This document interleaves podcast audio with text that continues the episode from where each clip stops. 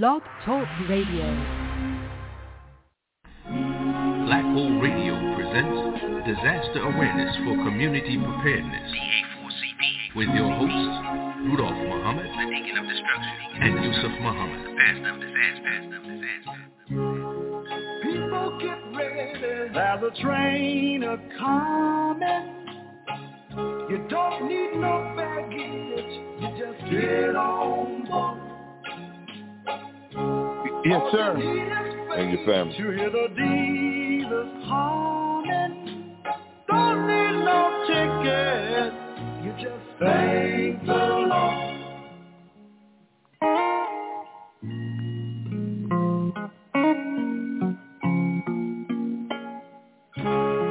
So people get ready for the train to Jordan.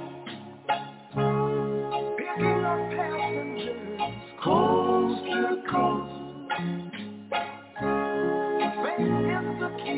Open the doors and board them. There's hope among love and love.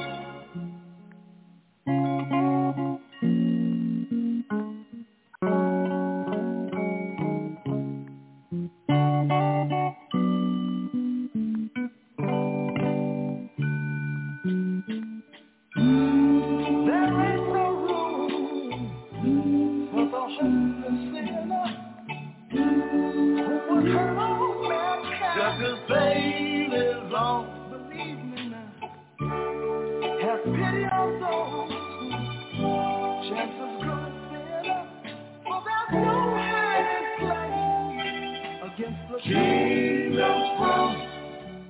So people get ready, there's a train a coming.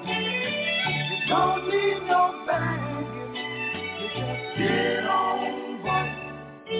All you need is faith, you just keep you calling. Don't need no ticket, you just thank the Lord.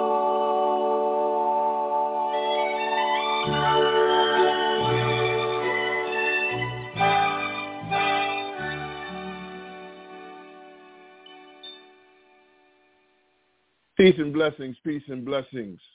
Welcome to another edition of Disaster Awareness for Community Preparedness. It comes before you every week by God's grace and mercy, every Friday from four o'clock to six o'clock p.m. Eastern Standard Time. I am your co-host, Brother Yusuf Muhammad, along with our dear brother, Brother Rudolph T. Muhammad. It's our pleasure to come before you and serve you in the capacity that God is ordering our steps and making firm our feet, giving all things in the name of God, starting with his name, the beneficent, the merciful, and compassionate, the architect of the universe, the creator of the heavens and the earth and all that is in between. We thank him for his merciful intervention in the affairs of men, who raised and found and raised the most honorable Elijah Muhammad, who found and raised and raised and found the honorable Minister Louis Farrakhan, who we believe is the torchlight for America and a warner to the nations of the earth today. I'm honored to greet our listening audience with the greeting words of peace. We say it in one of the language of our ancestors. Assalamu alaikum. Wa alaikum salam, sir. Thank you, Brother Rudolph, and let me be clear, that's one of our original languages of our ancestors. Certainly, we want to thank all of you for the honor of your ear and the privilege of your presence. Those who tune in every week on a consistent and constant basis, and those who may be tuning in for the first time, we say welcome, welcome, welcome. Certainly, many of us know that this program is designed for you to become self-reliant in taking appropriate action in response to any emergency. And as I'm pointing my finger to you, I'm pointing three other fingers back to me. So it's for us to become self-reliant. As the gospel singer Hezekiah Walker would sing, we need you to survive. This program promotes public awareness and engages in public outreach to inform, to educate, and to train all people in how to best prepare for, respond to, and recover from all emergencies. Our objective is to ensure that everyone has a reasonable working knowledge of disaster preparedness and to help you to determine the best choices in any emergency, excuse me, to avert danger and to save lives. Our vision is that each individual citizen, including every capable man, woman, and child, understand their personal responsibility for the safety of themselves, their family, their neighbors, and the overall well-being of the larger community. Once again, it's my pleasure to welcome you to another weekly edition of Disaster Awareness for Community Preparedness. Uh, for those who may be observing the Islamic month of Ramadan, we say Ramadan Mubarak. Ramadan Kareem. And for those who have no idea of what that is about, uh, last week we spoke on one aspect of Ramadan, which is the ninth month of the lunar calendar that the Muslims uh, practice uh, a higher level of discipline by fasting from that which is natural to them, both food and sex, by reading the Holy Quran and increasing our prayers and doing for the least of these more than we've done prior to the month in order to recalibrate ourselves that we would become better servants, better students, better soldiers, better saviors to our people. So Ramadan Mubarak, blessed Ramadan to everyone who's observing uh, this holy month of Ramadan. And so without further delay, I'm going to pass it over to our brother, Brother Rudolph T. Muhammad, who will give you the welcoming. And if there are any rules of engagement, of course, there are always rules of engagement. And whatever Allah has on his heart to share with us, the floor is yours, Brother Rudolph. Assalamu alaikum, sir. Wa alaikum salam. Thank you, sir. Ramadan Mubarak. Assalamu alaikum. Shalom alaikum. Hotep. Aborigani. Peace. What's up? Buenos tardes. These are some of the greetings used by our family all over the planet. If we did not say the one that makes you feel personally, particularly uh, welcome, then get at us. Let us know so that we can, because we want each of you to know that this is your home. This is a place for us as a family to sit and, as they say, have a fireside chat so that we can talk about the issues that are ill affecting us. Here we are on this globe, because three things are for sure. It doesn't matter what our color, it doesn't matter what our faith practice, and it doesn't matter what our political affiliation. If we are going to be mistreated, oppressed, or suffer at the hands of the one percent who is in control of making the rules and the laws for everyone else to follow while they operate outside of those guidelines, we're going to suffer regardless to those three things, regardless to who we say we pray to, regardless to where we throw our vote, and regardless to what the color of our skin is, because on that echelon, they don't deal with any of those three.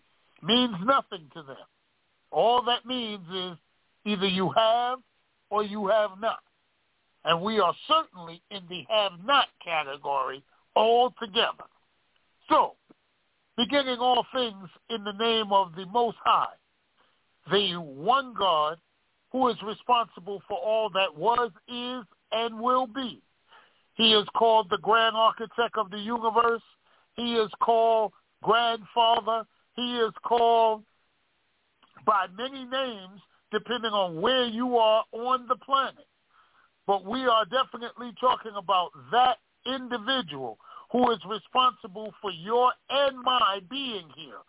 That individual who put all of this into motion before you and I were even a thought in our parents' mind, and before we got here, and we were birthed into an environment and a world that was already turning with all of these things here. So we're talking about that one who has the ability to control the weather, that one who makes rain, hail, snow, and earthquakes, that one who is the judge of judges, that one who is the doctor of all doctors. So to that one and that one alone, we, of course, bow, we pay homage, we thank him for allowing us another day in his wonderful creation called life, because there are some who laid down last night who did not wake up this morning. So they're not right here to continue this. Personal, on the personal side, my brother-in-law, my sister's husband, who they, I guess they, uh, April twenty-first, I guess would have made fifty years they were married. No, my whole entire life, ad- childhood and adult life. And I got the call this morning that he didn't wake up this morning. Mm-hmm. And so may Allah be pleased with him. That's right. Because to you and I, Brother Yusuf, and the millions of other practicing Muslims in the world, to make your transition during this time of year, oh, it's not a sad thing. It's a glorious thing. Mm-hmm. But, you know, even with that, there's still the human uh, emotion of sadness and the human emotion of loss and grief that my family is going through now. And we just pray that God will protect them in the sense that they don't let their grief spin them out of their orbit into mm-hmm. a situation that may make things worse for them, that they grieve and have to do something else uh, at the same time. So just want to throw that out there. But again, it's not just me. I know that there are others who are suffering loss at this time. But again, mm-hmm. just understand that up this morning, we still have a job to do. And our job is to civilize the uncivilized. It is to take the knowledge that we have, that we know to be good, and to spread it like fertilizer across this planet so those that don't know, they know. The responsibility of and spreading truth, regardless to whom or what. So again, you know, beginning all things in the name of the one God, and thanking him and his Christ for the blessings of grace. Brother Rudolph, are you with me? The world would news every day, and you hear about the killing at this gas station, you hear about the push-in robbery here, and you hear about the mass shootings over here and over there. We have somehow been blessed that it's there, but it hasn't touched us, and that's grace and mercy, because it's not through any goodness of our own that we are still here in this day and time. So, again, to them, and then to the divine reminder that is here day and time. We call him the uh, uh, the heavyweight champion.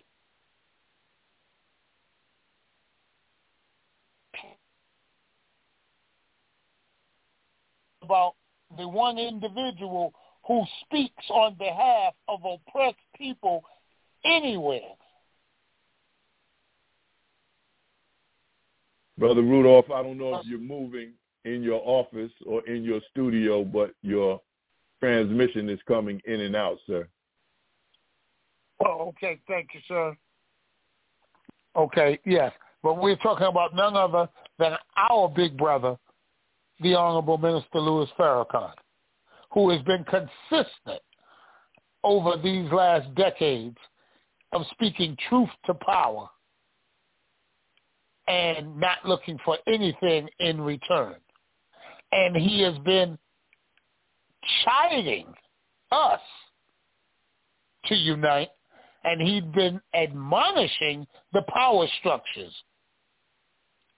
It's almost like he's speaking out of the book of Isaiah, where every time he opens his mouth to the power structure, he starts out with woe to them. So I'm going to stop it right there, Brother Yusuf, and leave that where it is. And we're going to get into today's show, which the topic today is one that I believe if it has not, it will touch just about every family that's on these airwaves at some point or another. And we're talking about the mental health crisis in America. Now, we know that over the years, there's always been a segment of the population that has had mental illnesses in one form or another. And we're not um, we're not saying that in any disrespectful way to anyone. We're talking about those crises that go on that affect a person's ability to use sound judgment and to make a proper decision based on the situation that they're in. And it's just an overload. It's a circuitry overload because you get so stressed out at a certain point that you cannot make a rational decision. And based upon how stressed out you are and whether or not you can be talked off the ledge or whether or not someone is there that can bring you back to present time, that will determine what the outcome will be.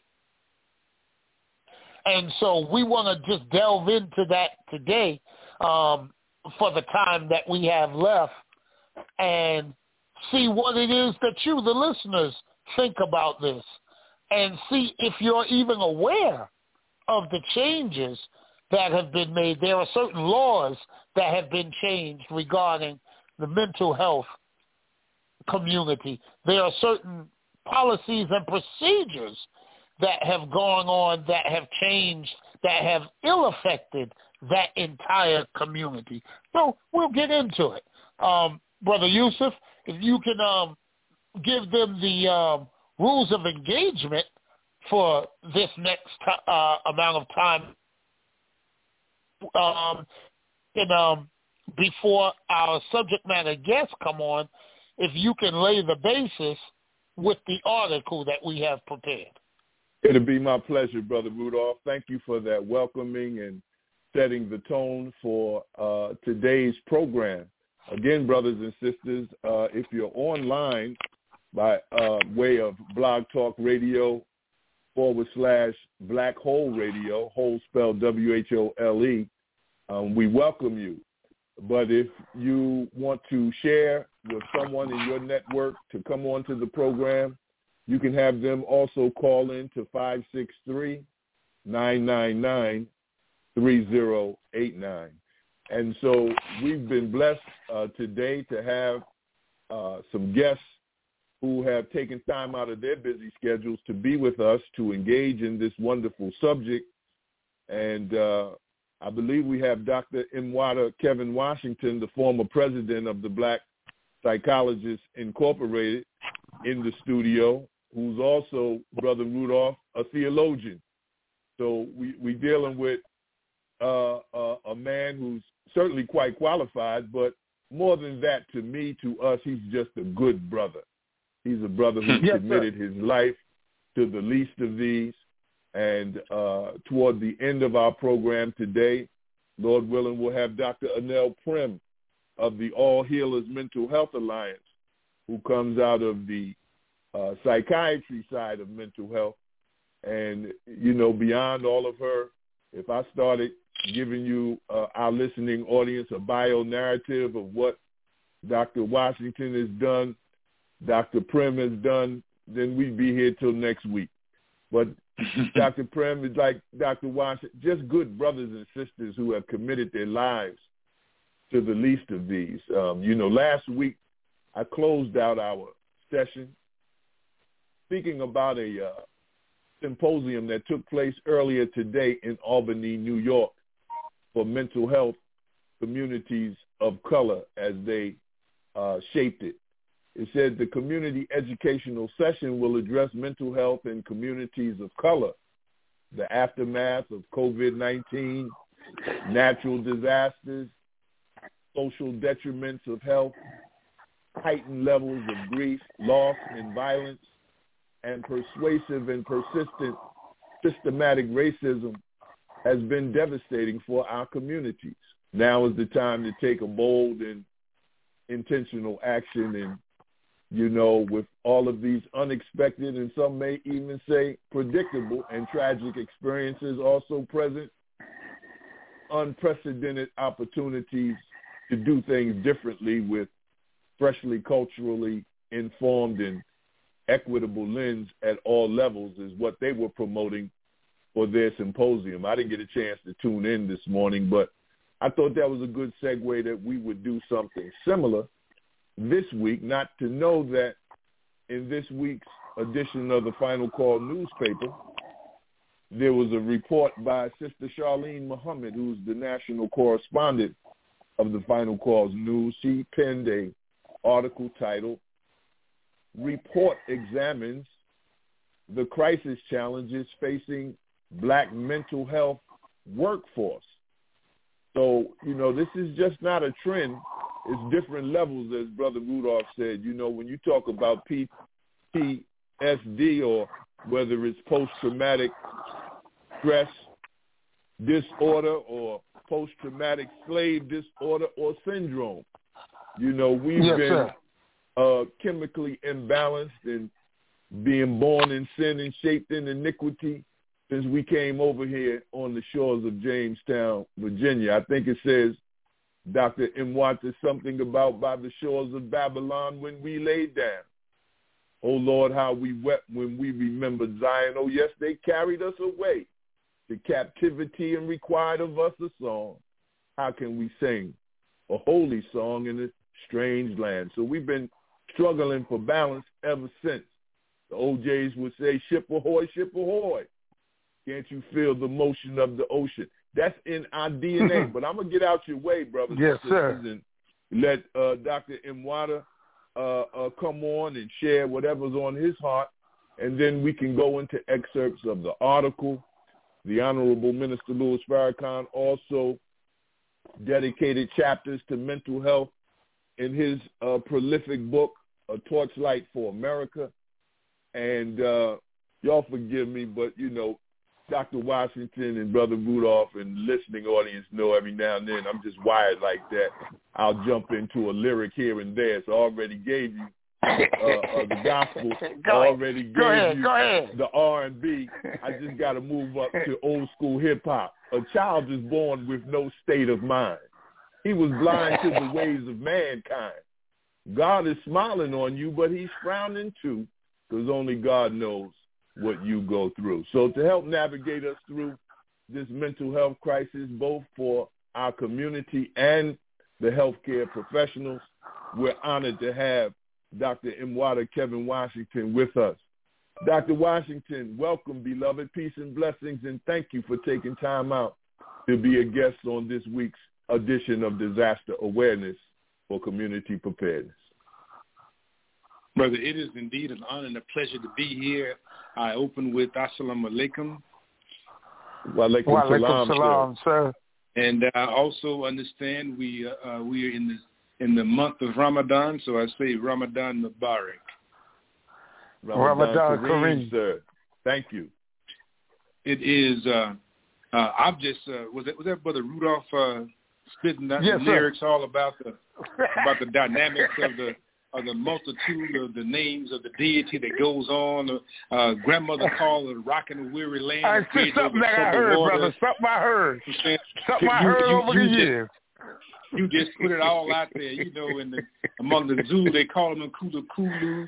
Uh, Umba Twangi, the great-grandfather, they call him Clay. There you go. Uh, they call him Foragore, the one that is known, not known totally. I mean, you it, it was, I was on fire from that alone. Then my brother talks about it's like a jungle sometimes. It makes me wonder how I wonder. kept on under. Go ahead. Go ahead. Whoa, right there. That, that alone is the power of Nomo, the power of healing. And so when you talked about the idea of mental health and mental illness, and, and, and brother, you articulated clearly uh, singing a song in a foreign land that that there are dynamics of mental illness and mental ill health in our community that is that has gone unaddressed. Because when you coexist with an individual, a person, or a, a system that is uh, in, in ill health, you have to become ill in that process. And I'll say it to you like this. If you know that I am a crackhead and I'm coming to your house, you begin to think like a crackhead to make sure that you protect everything inside your house. And so what happens right. is that as we have existed in this space with a population that has demonstrated no level of human human uh, kindness, no level of what we consider to be uh, humanity. Remember, many of the people that, that started this space and others were kicked out of their, their own space because something was off with them. So as a result, we have uh, not only has it been a strange land, but a strange land led by people with ill intent against all that they do not choose to understand, and that all that they want to control. And so that's part of the problem. And then the second part of the problem is imagine the sadness, the depression, the, the anxiety, the angst of going from one place that you know to, to another place that, that you have no knowledge of. That's a whole nother level of sadness and depression. And then you begin to couple that with the process of being sodomized, brutalized, dehumanized. And so you put all of that together. And the, and the major wonder in the world should be, and is for me right now, is how are these brothers and sisters on Black Talk Radio having a conversation when they should be out of their minds right now? See, that's, mm. that's, that's mental health right there. Mental illness has, has to be addressed. Uh, we have to look yes, at that sir. from that perspective. And don't be afraid to go there. People are afraid to go there. Our, our, our, our great psychiatrist, Bobby uh, Bobby Wright, was uh, talked clearly about the psychopathic racial disorder. Mm-hmm. And so mm-hmm. so, so he was very clear that when you have a population doing, even by their definition of what it means to be psychopathic, they're actually it. When you can have a brother that can articulate that with, with eloquence, man, it, it, it, it's it's just time to stop and do the healing work. So I'm honored uh, to be here. You didn't call me to do that part. Uh, you called me to talk about mental ills and mental health uh, for Black folks and the healing no, process. But I, go ahead. I think like this. Spirit moves you, brother. Go that, uh, the mic is yours. Yes, sir. Because you mentioned you mentioned sixteen nineteen, right? You got to understand our people already traveled even before sixteen nineteen, but even that process of, of right. only being human by virtue of uh, enslavement. Come on, man, something's wrong with that right there. I only have humanity based on the fact that I was oppressed.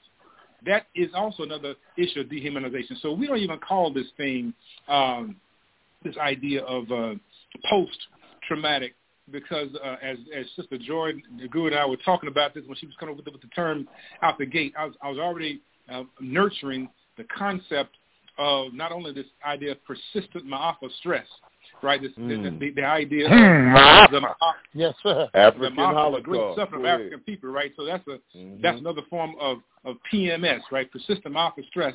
But the issue of mm. uh, the persisting, right, enslavement systemic trauma. That is, it is a pest, P E S T. It is an ongoing process. It's not something that ends. It's not like, see, post means that we've gotten through it. Post means that it's right. over, right? That, so we have post, you know, when somebody comes back from war, you could do some post-traumatic, right, uh, uh, uh, uh, uh, uh, um, um, psychotherapy because you've right? moved beyond yes, the sir. trauma. Yes, sir. Yes, but sir. if we are perpetually in a process where we have a uh, a Trayvon Martin to a, a, a, a, a, a Ahmad, and we go from that to, to Philando Castile, and we just keep going on and on and on. Where is the post? Mm-hmm. We're not even in a post hmm. moment, so we can't talk about anything post. That thing is a pest. It is persistent mm. enslavement, systemic trauma. Persistent, it is ongoing, right? Enslavement based on the ideology of white supremacist thought and white terrorism.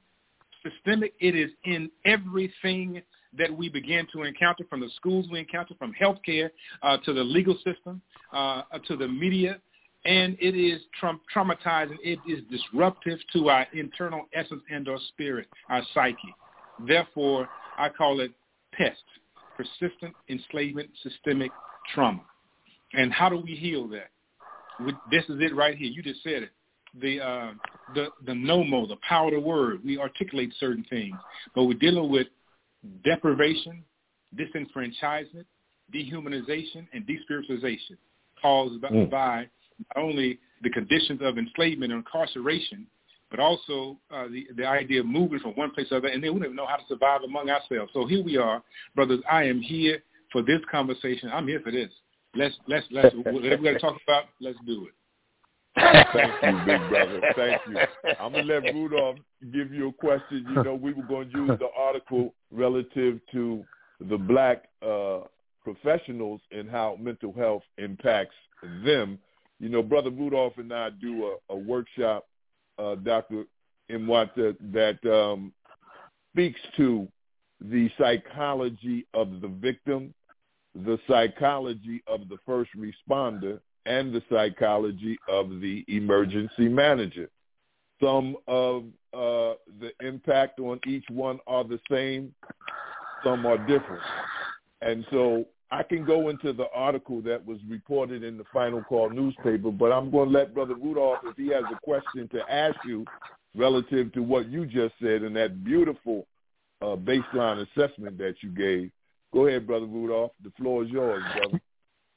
No, sir. I, I'm still processing everything that he said. So you can go ahead to the article because it's going to take me some time to digest this one.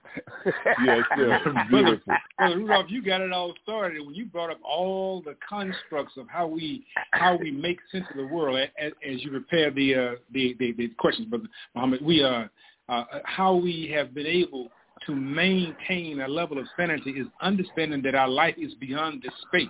Even when we talk about certain things that we do and don't need, I want to just talk about the uh, the, the the the chitlins, for example.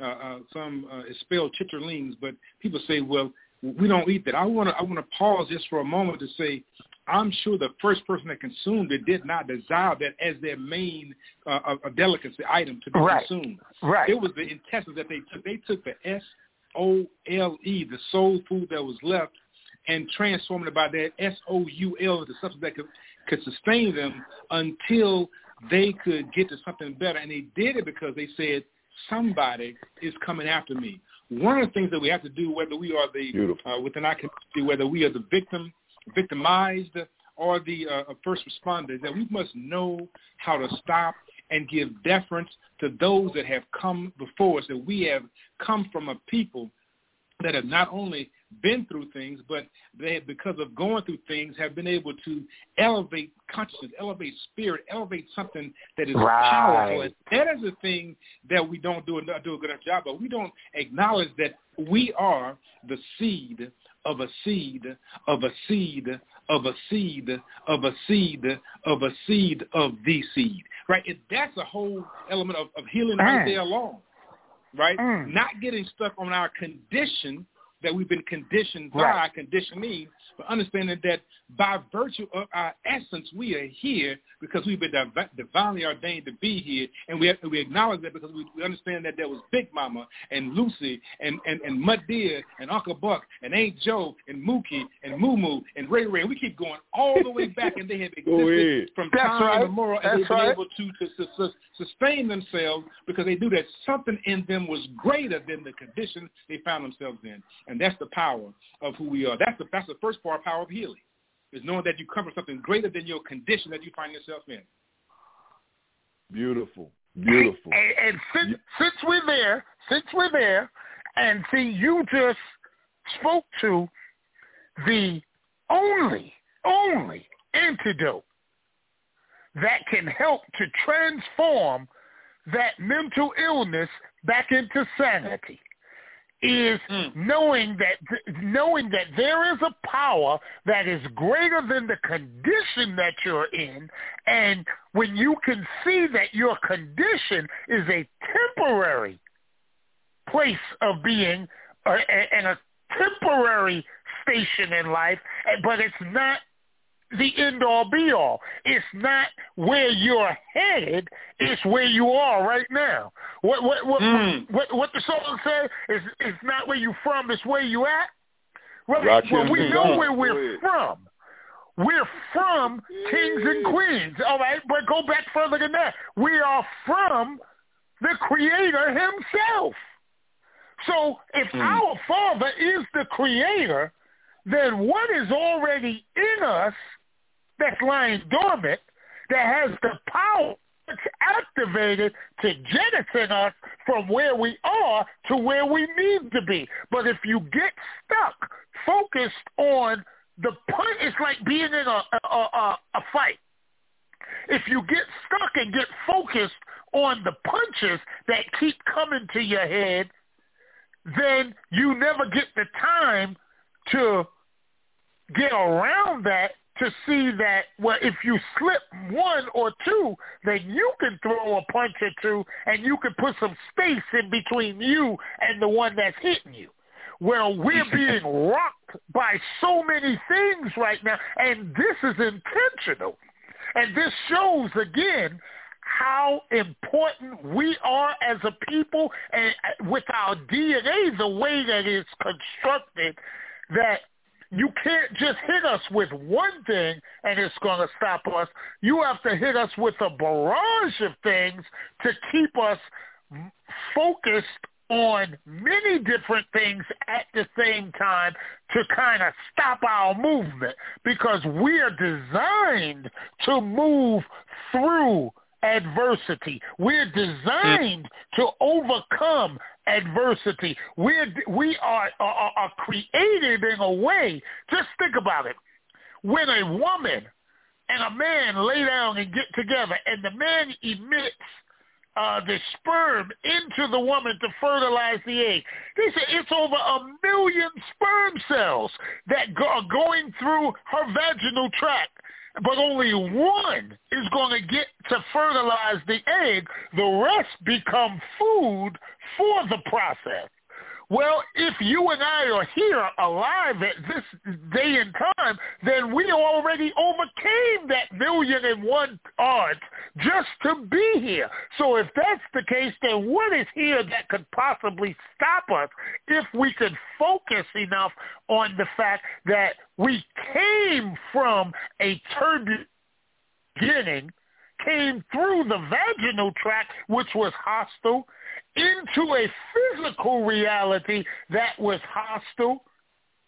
So we've been overcoming hurdles ever since we got here. So I'm gonna stop with that. I'm gonna stop with that. You, uh, I, I want, I, I, I gotta jump in. I, I just want to say that what do you all, what, what does, what do the brothers of the nation say? Say who's, who's the black man? Who is the original man? The original man is the Asiatic black man, the maker, the owner, the cream of the planet Earth, God of the God universe. God of the universe. That see, see when when you know that, right? See, that's healing. And that's one of the things that as healers, as we do this work, uh, as we talk mm-hmm. about the, addressing the challenges of being a first responder. As I'm a, I'm a responder because I am just what, as you said, I am. I am the cream. I am the, I am that. And as a result of moving into that I am, it changes things. We have to, as as as, as healers, as psychologists, we have to have to remind uh, our people that you're not, as you said, a victim of your condition more so than you have been victimized by your conditioning. And that is how you've been mm. uh, forced to see yourself, right, conditioning uh, that certain things are as they are. But uh, one of the things I admire, I love, that's why I study with the brothers. I'm, oh, I get that. I, I'm there on Fridays. That's it. I'm, I, I, I study with the brothers on Fridays. I want to be clear. I'm there. Uh, Go ahead. Uh, uh, because uh, I, I, I admire the transformative process of moving the mind from being lowly, understanding that this is what I'm think about the think about this the improbable product of bean pie. Black folks are not desiring a bean pie. What is a bean and a pie? How can they even go together? Right, sweet potato pie, you can hook me, you can get me on that, but a bean pie, no, it doesn't even work. So you have an improbable product, and then you have a, a product that uh, is not necessarily admired. Folks, black folks are not doing a whole, whole lot of reading, so there's a newspaper, a Final Call, and then you got a black man out on the corner in the summertime in a suit. Wait a second. So you got somebody doing the improbable, the impossible, and undesirable, but because they know who they are, they're able to go out and do that. That is the power of the work that we have to do as healers. And when you know who you are, you can do the impossible, you can do the improbable, and the unthinkable. And you can be victorious in it. And so we have the great work uh, as healers, uh, as psychologists, as psychiatrists, to begin to, first of all, acknowledge the fact uh, that we've come from something greater than ourselves. We talk, we tell our clients to think about uh, that you come from something greater than this condition. And the second thing is that, as you said earlier, there is nothing that you are facing that you cannot be victorious over. No matter how bad it is, no matter how bad it looks. I'm not I'm not going to ever say I've always thought this way. I thought about how I could check out myself. And I realized that, uh, as a matter of fact, uh, the truth be told, I had figured out I was running with this, this group one morning, uh, confession, and we were jogging, and, uh, and, and and bills were coming left and right, and nothing was was going right. I said, well, I'm jogging with this group. They, they, they, they're doing this, this interview with this brother, talking about the Big Daddy Running Club. And I said, if I just jump over this bridge right here at Rock Creek Park, and disappear, all all my, my family issues would be gone because they don't have to deal with me not having the money. And then I thought about, it hit me like, brother, if you jump off the bridge, you can mess this man's whole, whole interview up. Man, keep on running with these people. So I kept running, and I ran, and I jogged. And that was on a Sunday. I remember it was on a Sunday. And let me tell you something, the mail came early on that Monday, and the check I was looking for was in the mail. Here's my point, is that if I had jumped off the bridge on Sunday, I would have missed a check on Monday. So the point is never never do something uh, evasive uh, that, that that is permanent, right, on one day when you don't know what the next day is going to bring. So the second part is understand right. that you don't know the end of the story yet. Right, this is only a chapter right. in the book. This this is not the conclusion. This is not the epilogue. This is simply a chapter in the book. So one, you come from greatness. Two, you're only in a chapter right now. So what are you going to do, first responder? How are you going to heal? It seems e- e- elusive. Well, how are you going to go deal with that? You know, because you have been made for this moment. You have mm. been made a, a victim. Yes, you've been victimized, but as you said that if I am a cell, one in a million cells, as the as the as the sperm was admitted into the womb, and when the when the sperm and egg zygote connected, a light flashed. My question becomes, where did the light come from? And then all those other cells, before they even became the food, they turned that egg counterclockwise inside the womb, and the earth turns counterclockwise, which means by in fact, I was already connected inside the womb, which is also written in Psalms one thirty-nine when it says that before I was even created, you knew every hair on my head. So it's already there mm-hmm. that we are mm-hmm. here. Right. Somebody right. got mad with me just today. Uh, uh, I'm closing right here. She got she got it bad. She said, uh, "Oh, so you have a birthday coming up?" I said, uh, "Yes." Yeah, so what are you gonna do for your birthday? I said, "My work." She got mad. You gotta do something for your birthday. I said, "I was born to work. I was born to do something." well, you, it's more life than just working. You got to have some fun. Work is fun. I'm going to put all that in there, but my birthing process, my coming into being, was not for me simply to have a celebration. My birthing was that I have a function, a form, something to do, and I will do that and find joy in that, and then have my part on, on the backside. So the other thing is that to know that you're born with a purpose. I'm, I'm, I'm, I stopped that. So one, lineage.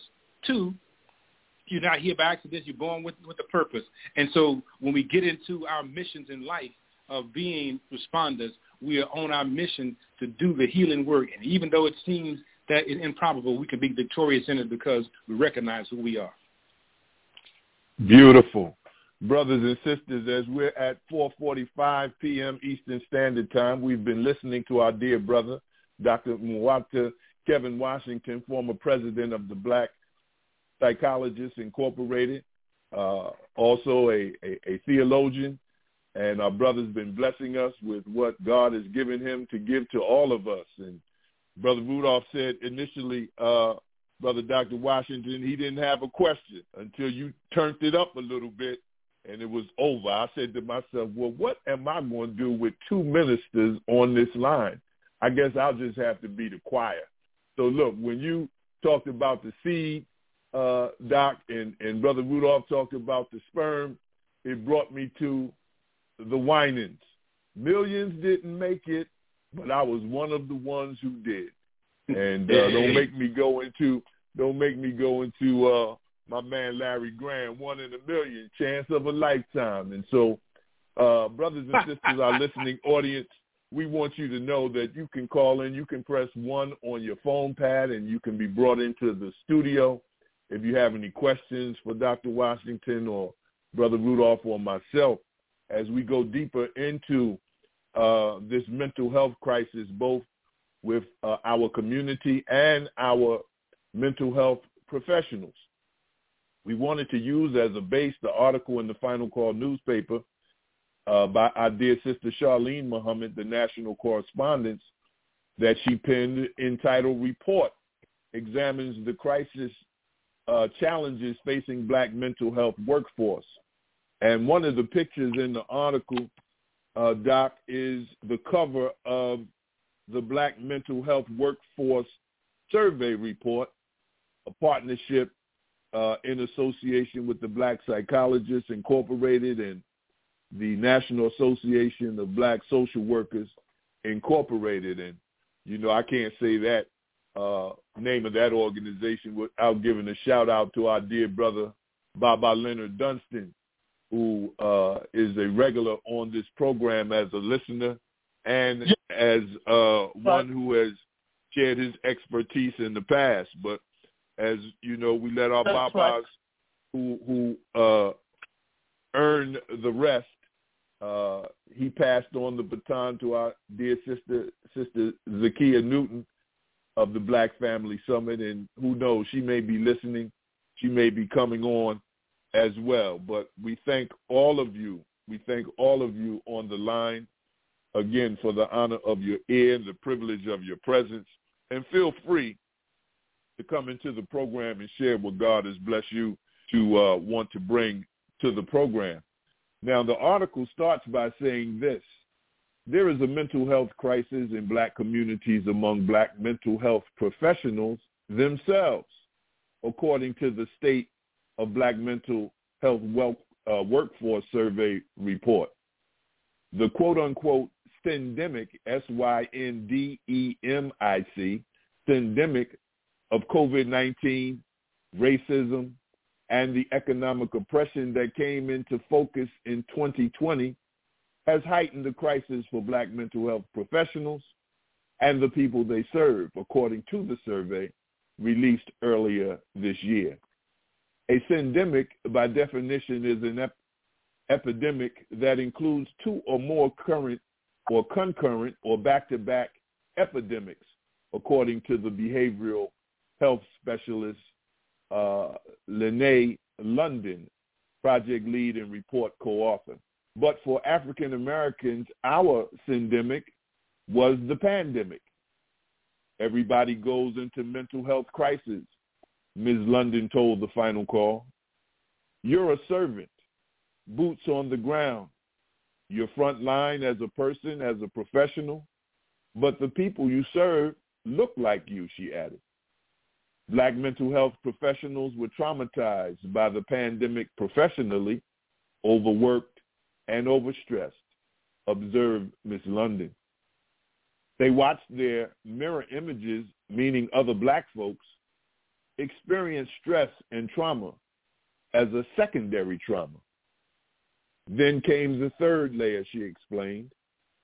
You're at home as a person, with your family, as a black person watching all of this happen uh, professionally, watching the police murder people that look like you, that act like your brother, look like your sister. We have a three to fourfold expression of trauma as a black mental health professional, and you're working for a system that is apathetic to all of these things happening, she said.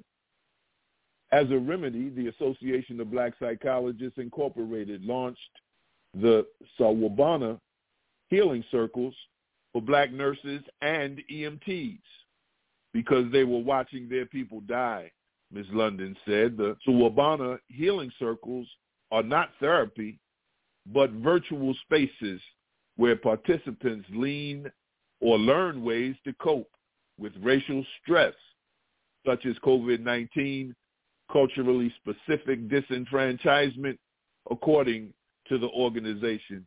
The report, this report was released on January thirteenth. So I know some things were going on as I was reading this first segment of this report, of this article entitled Report Examines the Crisis Challenges Facing Black Mental Health. And so, uh, Brother Doctor Washington, were you able to hear what I was reading? Indeed. I was. I I took it all in. Uh, the uh, the uh, Zulu concept of Sawubona. Sawubona, uh, some say I, it, it means I see you. Uh, when I went over into to, uh, South Africa and studied uh, among there, that's actually where I came back with this uh, idea of Ubuntu and why we do Ubuntu psychotherapy, which is not uh, like a Western model. Uh, but Sawubona comes from the word Bukona, and Bukona means presence. And so it really is seen as, as a, a greeting to a large group of people. It is Sawubona, Sanibona, or a, a Sawubona is, do you have a presence? Uh, and then the, the, the, the question is about, do you have a presence or I see you? You're only present to the extent that you perform the proper umzabeze. The umzabeze are rituals. So when you do the proper rituals, it connects you. So the fundamental question is asking, are you connected? And who are you connected to? The Abadlozi. The Abadlozi are the ancestors, uh, uh, or the Abapanzi. Abapanzi literally in Zulu means our soil. And so if you think about this, it's saying that are you connected with your soil, with your essence, with who you are? And so then the question is saying, Sawubona, Yebo, Sawubona means yes, I am present.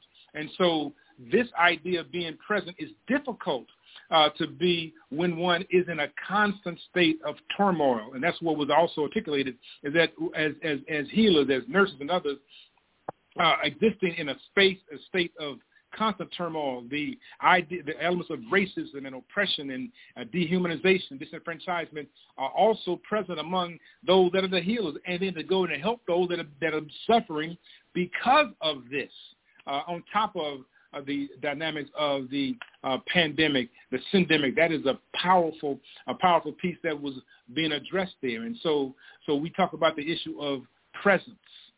How can our people be present? And for healers, it's always important to do the proper umzabeze, do the proper ritual before you even go out to do something for somebody else. That's why it says in the airplane, if the airplane should lose pressure, the, um, uh, uh, a, right. a mask would drop from the top of this particular ceiling, and before assisting others, put the mask on your face first. Oh, and so Sawubona right. first says, right. do you have a presence?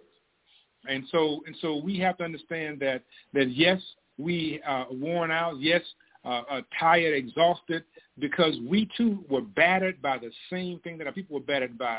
And how do we build ourselves up? And we say that I'm present.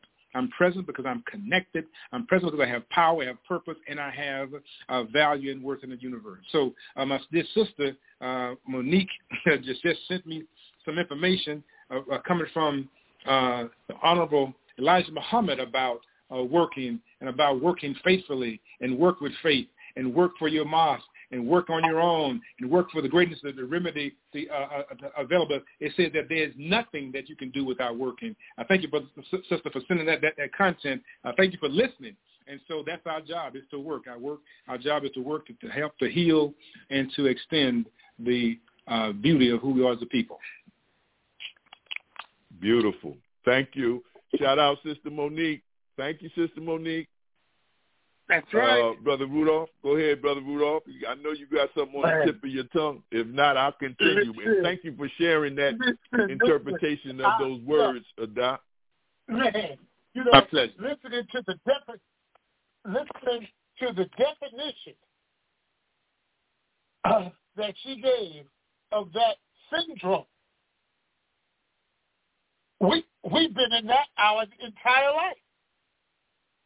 Our entire life, we've been in a situation where we've been in the middle of an epidemic, trying to get over an epidemic, and we're walking through another epidemic, pandemic, because it's not an epidemic because it's not singularly focused in one particular area to one group of people at any one time.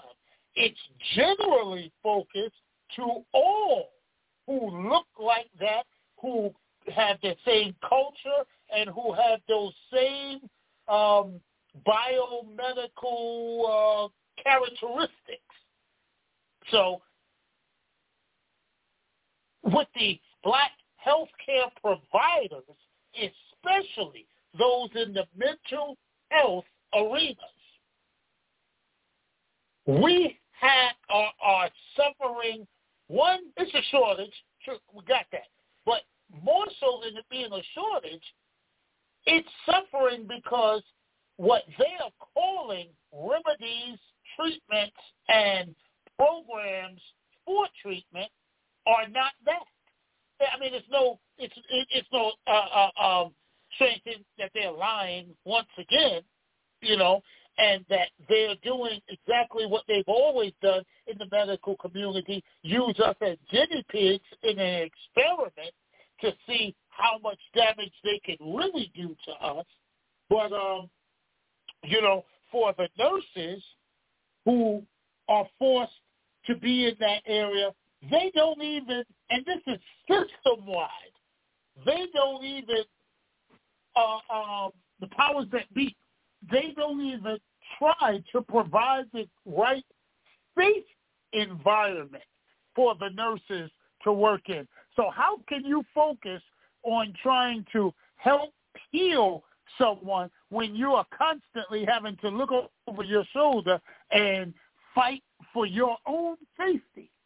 You know, it, it, it's just it, it, it's criminal at a certain, and it's criminal what they're doing with the mental health patient at this point, again, not in any one particular facility, because if you analyze it, you'll see that the playbook is the same no matter where you go. And because there's so many of them now, they they just are letting them just roam free. What do you do about it? How do you Uh, uh, possibly begin to address the situation if you're not in a position to change the laws and to reallocate the resources that are necessary to deal with the situation? And that's just something that was on the top of my head, Brother Yusuf, so I just threw it out there. I don't expect anybody to answer it. I just had to get it off my chest. Well, we definitely have a subject matter expert in Doctor Washington, because what brings to my mind, Doc, also is where our people can go after this program uh, in terms of websites and uh, various institutions, if there are any, where our people will will will, will feel confident You know, that time, Doc, you and I were meeting with the uh, American Red Cross, and we were using the term cultural competencies. That was the first time I had heard that, but then once it was defined by you and your colleagues, I mean, it made all all the sense in the world. So is there a place, um, after you address however you want to address what Brother Rudolph was talking about, to me what came to my mind is is a database, a network where our people uh, may be able to go and, and feel like, you know, that the institution they're dealing with is really concerned about their well-being? So uh, a powerful piece. So we know that there are uh, individuals, of course, day-to-day stuff I talked about, uh, coping with uh, racism and oppression. And that's what was mentioned early on in that in that article about what we deal with as professionals. And then there are the more severe uh, chronic elements of mental health, mental illness that we see people with the, what's called known, known as schizophrenia, dissociative identity disorder, and so forth and so on. Those uh, those exist as well. We look at our, our brother from uh, uh, Kenya, uh, Irvo Otieno, who was uh, recently um, uh, murdered by the police uh, because of having a mental health uh, breakdown and, and not or uh, a mental health moment where he needed some support, and rather than get the support, he was deemed to be more criminal than mentally Uh, challenged in that moment, and uh, so he was he was uh, killed on March sixth of this. Uh, and so we, we recognize these uh, types of issues, and so th- th- these things have been tossed out there. Should there be mental health professionals always moving with the police? Uh, should there be uh, a special court system for those that have mental uh, challenges?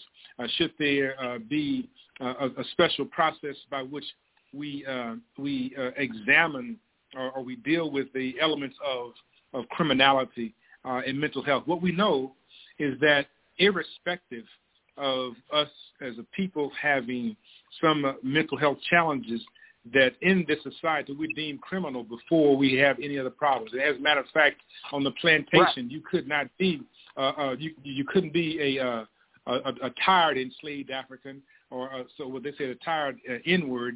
Uh, you just have to just simply Uh, be. So you have to n- not be tired and not be this and not be that. And to this day, as as a people, we are so ashamed to say that we uh, we need a moment to unplug. We need a moment so that we don't uh, have a break. As a matter of fact, I became a psychologist because I saw certain things in my family that didn't make sense to me, and I wanted to figure out how not to go down the road with those that those people had gone to. I saw them do some stuff that was that was strange, uh, uh, and and so and so I recognized that they. Or had one one family member had schizophrenia, and I, I didn't know what it was. I just knew something was strange about him. But folks were scared of him, and I wasn't scared of him. I just thought he was strange. But we had good conversation. And so I didn't want to be that person uh, to go off. And so the message that I got is that, well, you know, he was off in college. He was studying hard, and he took something to stay up all night. It wasn't right after that. It's like, no, nah, he was a, he was already, you know, on the on, on the fence before that even occurred. Uh, and so we have to know that there are spaces that are now uh, more accommodating. As was mentioned in the article, there is the Association of Black Psychologists uh, that has a resource guide for people to find, to reach out, to find someone. There's a b side dot org. Uh, we have Taraji P. Henson Foundation uh, that uh, has cre- uh, created a, a pathway for individuals to find uh, a free Uh, a therapy for a period of time, and then it transitioned to a, a pay process. And so we did the cultural competence training for that organization, and so I'm, I'm privileged to have been invited uh, to do the cultural competence training modules uh, there for the Boris L. Henson Foundation. Uh, uh, there's uh, B L, uh, is it B L H F dot org. Uh, I believe that, that is it, but, but look at Boris L. Henson Foundation for Taraji Henson. That exists. There is uh, NAMI. Um, the National Alliance of Mental Health and Mental Illness. And so they they exist. They they, they lead people to spaces where people can find uh, space, uh, uh, mental uh, health treatment. And then there are people uh, such as uh, Doctor Monique Swift uh, in the Jersey area, and there are others, Doctor Barry mm-hmm. Cartman in, in, um, in Chicago.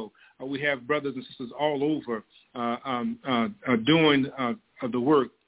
Uh, Doctor Anthony Smith in the Carolinas. Uh, so we have the individuals that, that you can plug into. And many of these people are cataloged uh, with the Black Psychologists and with the other organizations uh, like that. In California, there is uh, another former president, uh, Doctor Daryl Rowe, and um, Uh, um, uh, there are many others uh, that exist all over the country doing the work, and we just don't know them because, one, we don't uh, put ourselves out there to be known, but uh, secondly, I don't, I don't think that we recognize um, that folks like us are doing the work and are saying, mm-hmm. listen, we cannot use, we will not use uh, the Europeans' tools to address our unique issues. And so Doctor Mm-hmm. Wade Nobles has opened the way for us to think differently about that. Doctor Naim Akbar uh, mm-hmm. has written about this. Uh, Doctor Um, Leonard James Myers talked about optimal health, and Doctor Uh, uh, um, Marimba Ani talked about Urugu and, and the virus. So we have all these mm-hmm. elders that have conversed with us about this. And so now we're in this moment where you have avenues. Uh, uh, I'm also doing the work in Nsapo Empowerment uh, that, that uh, comes where you can find us. We do what's called Ubuntu therapy, and we train folks in Ubuntu therapy. It is not the European model of doing the work, but it recognizes that U B U is the idea of being into you as a unifying life force, and that so we talk about the work that we do is about enlivening, connecting one with the unifying life force that's within them. If you think about, as black folks, they said that when we left the house, don't go out there and embarrass us. Or the other thing is that don't let mm-hmm. your name get you back home. That's Ubuntu. It says that right, whatever right. you do out there in the universe will come back to you, come back to us, because we're all connected. And so that is not a European model. It's about individual therapy. That is saying that to what degree do you feel connected? And that is where you find your greatest amount of health and wellness, is when individuals who are normally functioning, even those, think about this for a moment, even the, the brother, the, the cousin that I mentioned, that had a mental break with reality, he was not in the hospital. He was with us every single day, because that was the idea that even though we know mm-hmm, something mm-hmm. about him is a little off, he's still us, right? He's still with right. us, and we will hold him in here. We hold him accountable so he can be with us, and when we can't handle it anymore, we find places for him to go, and when he gets when he gets from the hospital, he comes back, and he's with us. Right? That is our work. So, again, A B S I dot org, uh, the uh, the Boris L. Henson Foundation, uh, NAMI. Uh, I don't know if there are others out there that, that are doing the work. Uh, somebody, Monique, somebody texted somebody else in there. but uh, but uh, but but I, I can again give you names in, in certain areas. Doctor Obari Carton is doing some powerful work with black men. Doctor Anthony Smith, like, like I said, in the uh, Carolinas. Uh, folks down in uh, Florida. Uh, and so we're doing this work. I'm in the uh, now in the Atlanta area, but uh, we're doing the work to make sure that our folks get the healing uh, that they need, not only from minor issues of adjustments, marital stuff, the black love work and that kind of stuff, but also to make sure that our folks are receiving the treatment that they need when it's more um, uh, severe and pronounced. Thank you. Thank you, Doc. Brothers and sisters, ladies and gentlemen, we're listening to Doctor Mwata Kevin Washington, a man who has dedicated his life to dealing with the black mental health crisis or situation in our community.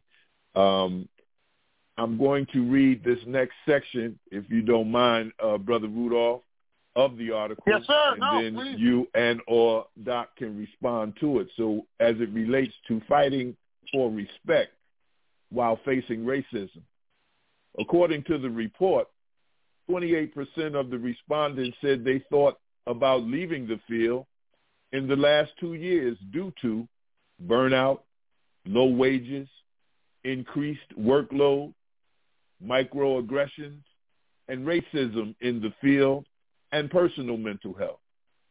forty-one percent of the respondents reported they did not receive training to work with black clients. Of those who reported receiving training, thirty-four percent said that training was inadequate. So Elijah Muhammad is a therapist and licensed clinical social worker who was in the Nation of Islam. She has seen clients virtually since the start of the pandemic and told the Final Call she has experienced microaggressions and, on one occasion, direct aggression from white counterparts. Though she addressed those incidents head-on, she said she felt uncomfortable from then on being around those individuals. Quote, "It is an air from white counterparts as if you don't belong to this space or in this space. Yet, I would quickly remind them, I not only belong, I have a right to be in this space. But in fact, I am likely more qualified, she said.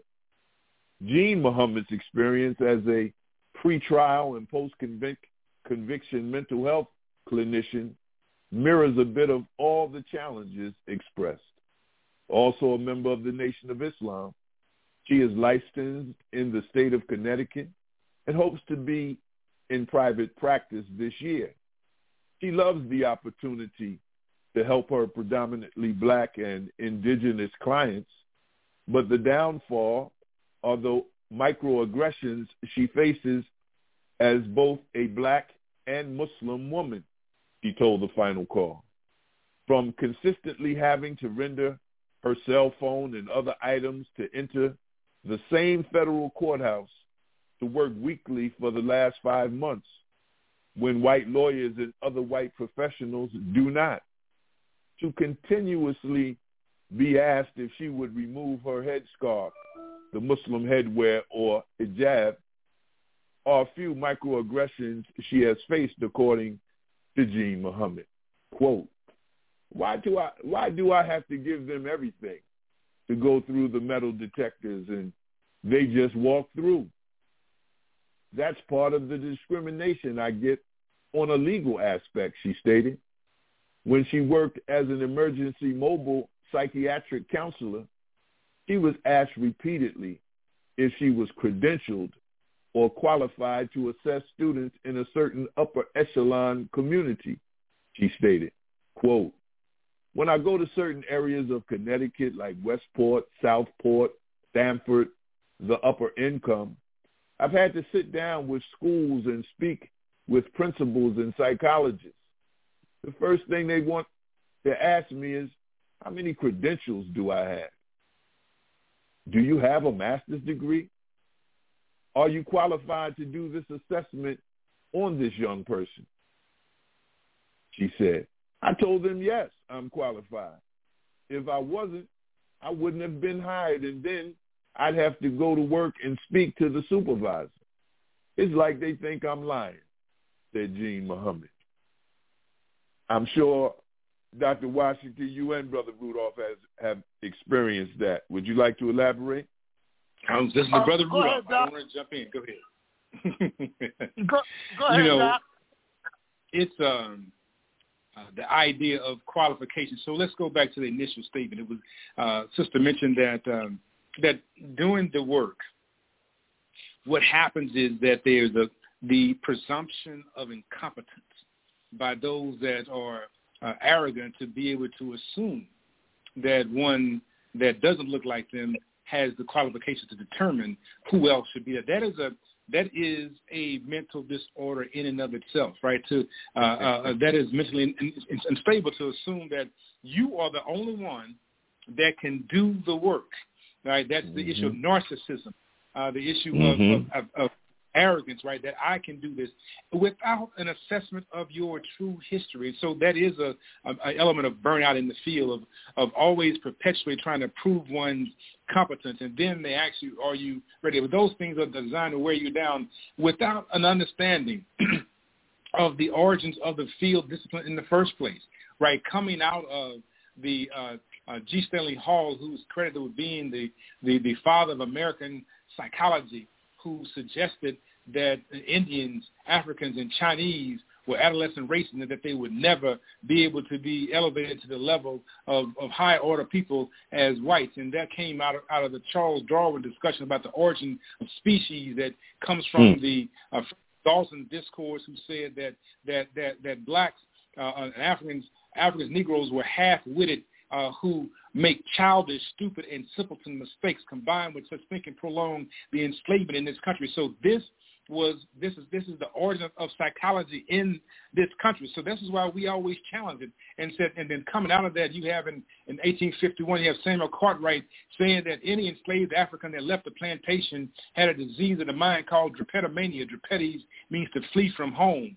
Uh, mania is madness. So what does it make sense to sit there to be beaten and sodomized and brutalized? And how was the how the plantation my home in the first place? That's sickness in, in and of itself. To assume that somehow you can beat me and and I, I just sit there. I, I I don't run. If I run, something's wrong with me. But then they said that if you stayed there, you had what's, what's called dysesthesia ethiopica, which is hebetude of mind and deadness of nerves. And so you have all this stuff coming together in the early eighteen hundreds to form what we consider right now to be psychology. So in reality, then, psychology in this country has a racist, a very racist uh, beginning. Uh, Senator John C. Calhoun of South Carolina advanced that a number of deaf, dumb, blind, idiots, and insane were among the Negroes. And thus he said that if you allow the Negro, this is eighteen forty, he was saying this, if you allow the Negro to go free in this country, he will suffer under the burden of Of, of freedom, and thus he said this is proof that there's a necessity for slavery of the African or black in this country because they become a lunatic and have become uh, uh, un- incapable of taking care of him or herself. Think about that.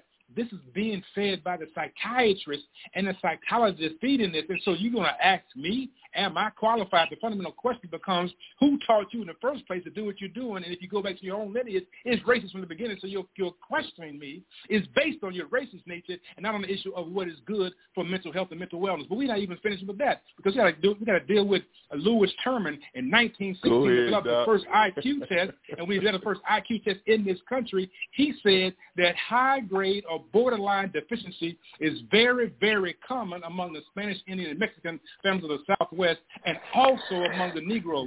He said their dullness seems to be racial or at least inherent in their family stock.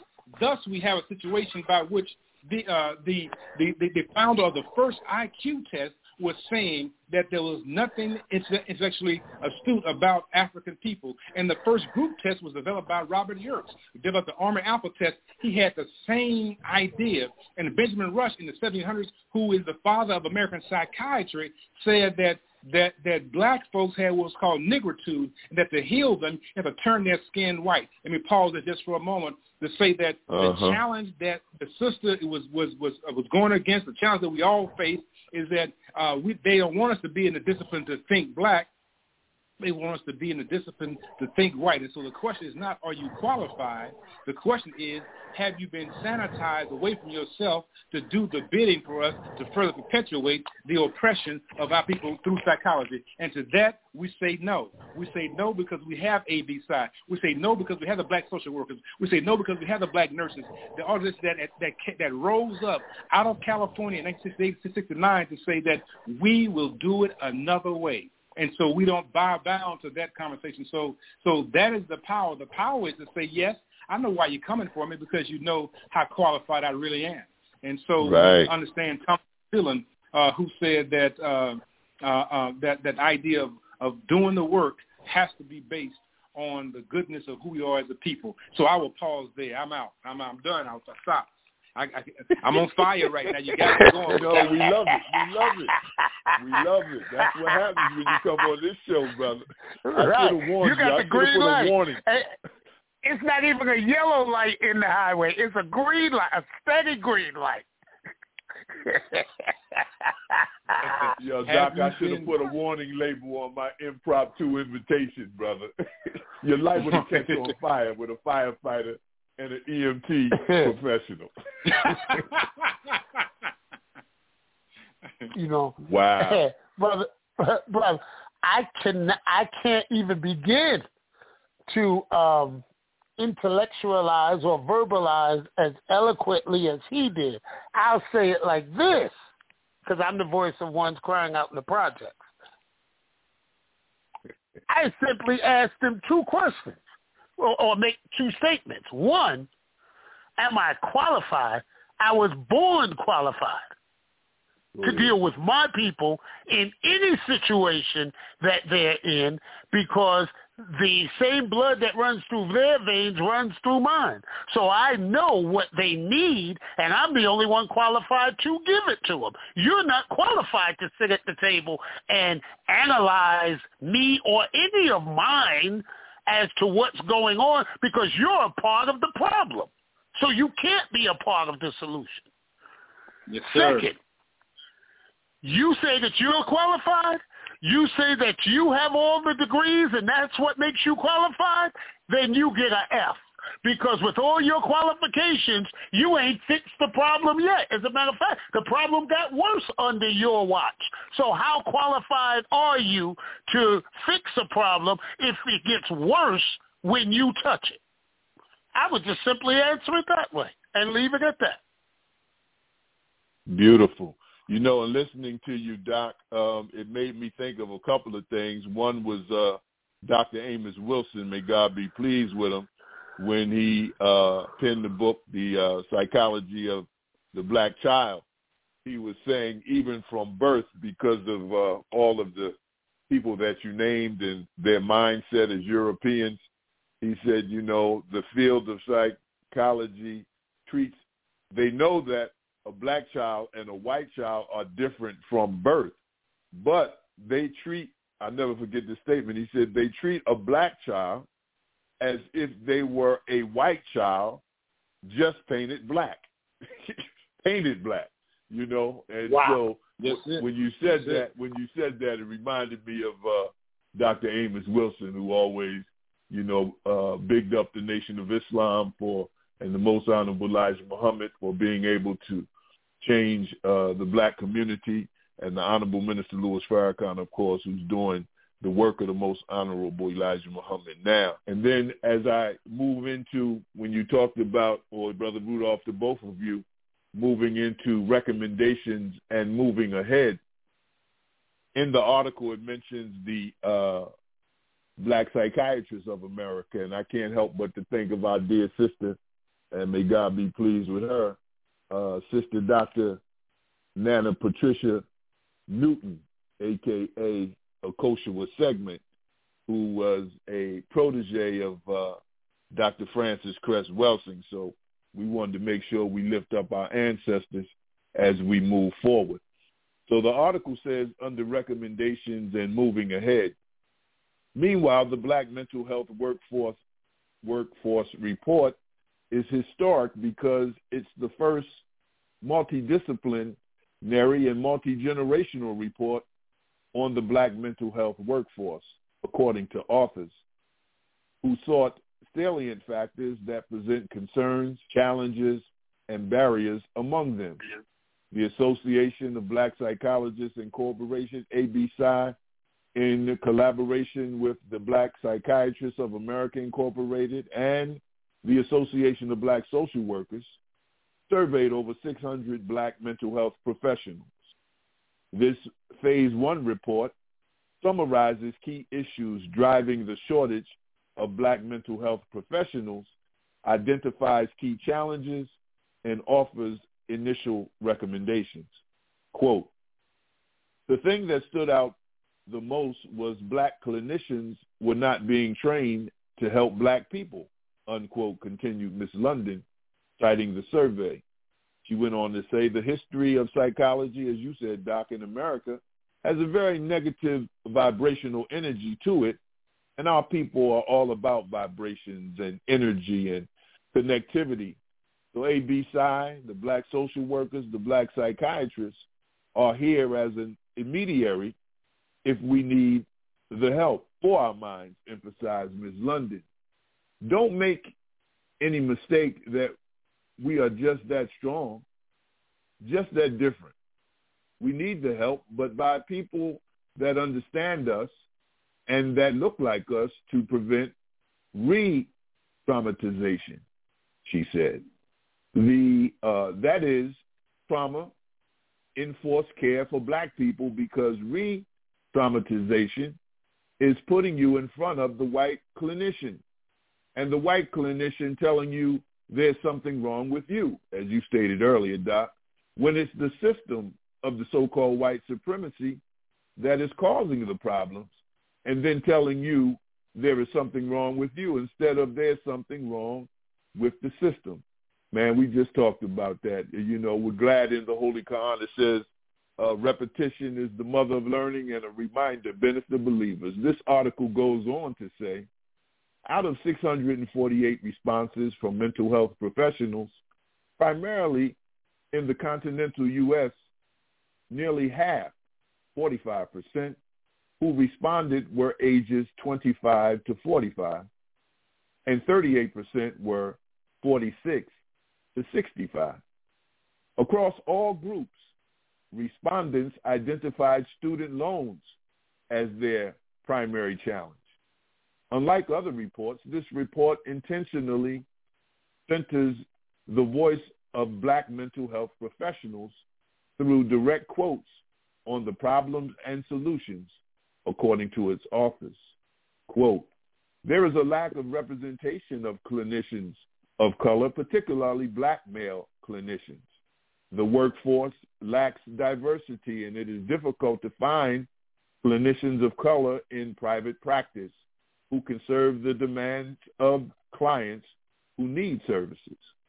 There are many imbalances in the workforce that are not being addressed. The space is underserved and under-supported," said one respondent. Anytime you have a righteous Black man in a position where he's in a helping field is a positive thing to me, whether he's a teacher, social worker, medical professional, psychologist, psychiatrist, clinical social worker, anywhere in the community of human services, said Michael uh, Gwynn, I believe, is uh, in Tumishi, uh, is, is his name, different names, national treasure of the National Association of Black Social Workers. Having a male figure doesn't mean female professionals don't have the power, but the response is a bit different, particularly when dealing with a Black male child, Mister Gwynn said. Response, Doc? Hey, um, yeah, you when you hit Doctor Amos Wilson, uh, that was uh, my uh, one of my leaders who talked to me about, before he'd made his transition, about the, the field and, and what I should do. I was, as a matter of fact, I was burnt out. I was going to quit because of racism. And uh, and he just called. This is in the era, uh, this early area. Uh, this is in the early, this is deeper transition to cell phone era. And he said, mm-hmm. uh, he said, uh, Brother Washington, let me tell you this. And he ran through a list of things. And when I tell you that every issue I was dealing with, he spoke to. Yet he was in mm-hmm. New York and I was in Washington, D C So we know mm-hmm. that uh, that spirit moving uh, in that moment. And so uh, the work of our people, uh, it can be taxing. Uh, it can be uh, overwhelming, and people do uh, get burnt out.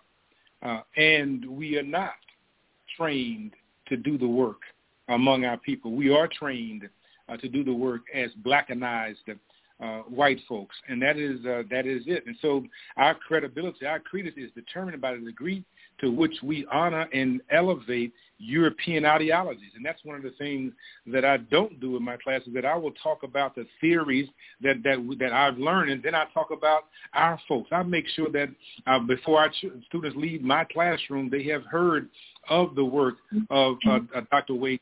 They've heard of the work of Naim Akbar and, and mm-hmm. Linda James Myers. They've heard of uh, Cheryl Grills. They've heard about A B Side. They know about the Black social workers. They You can't leave without that. Oh, you were going to that Black stuff.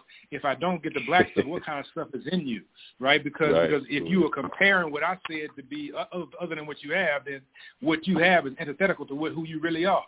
And so and so we have to talk about who we really are. And so you cannot leave the space. But as as stated earlier, we do not uh, do we don't have that training. However, we do not expect our oppressor. Uh, we do not expect, as you, uh, as you say, in the Nation of Islam, our open enemy, to be able to educate us, because their mm-hmm. job every single day is to make sure that they attack and destroy their enemy. And so as a result, to destroy us, uh, Stephen Biko says the greatest weapon of the oppressor is the mind of the oppressed.